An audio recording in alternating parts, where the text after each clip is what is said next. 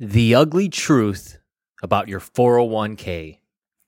It fails many Americans. So says the father of the modern day 401k.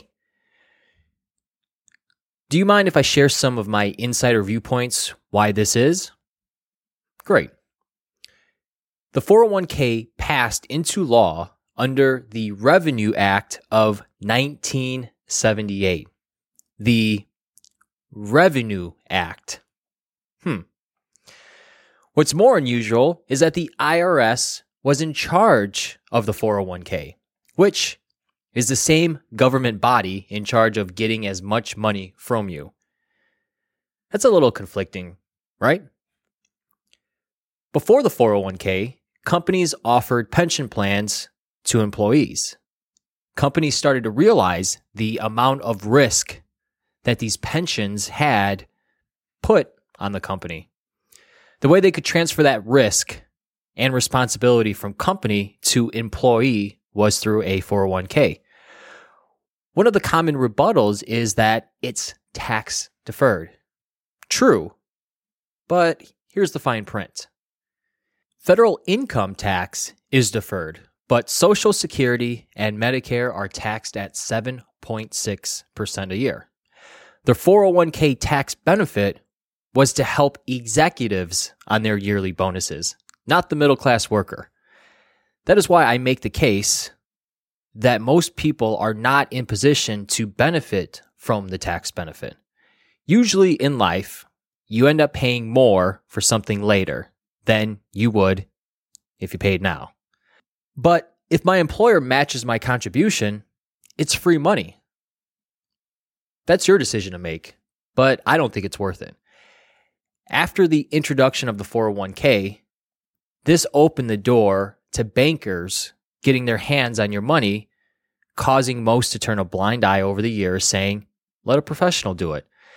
99% of 401k plans provide limited options, which all happen to be mutual funds that have management and hidden fees. After fees, the average return drops down to about 2 to 4%. Then factor in a conservative number of 3% for inflation, and poof. You take all the market risk while the funds collect their fees, and you can't touch it. From what I've researched, the average 401k balance is around $96,000. Let's pretend you retired today and you had $250,000 in your 401k. Let's say the annual interest rate earned on that nest egg is around 2% with inflation at 3% annually. If you take $15,000 a year from that account to live off, it would last you 25 years. That's it. That is a real problem most Americans face today because that's not enough money to survive. I saw this firsthand with my great grandma, Nan. Before she passed away at 87 years old, she was battling cancer, buried in debt, and still searching for a job.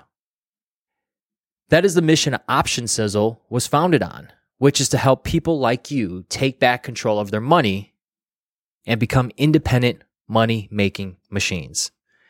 To your wealth, freedom, and options, I'm Joshua Belanger. And if you want to find out more information of what we have to offer and to help you invest successfully, head over to optionsizzle.com.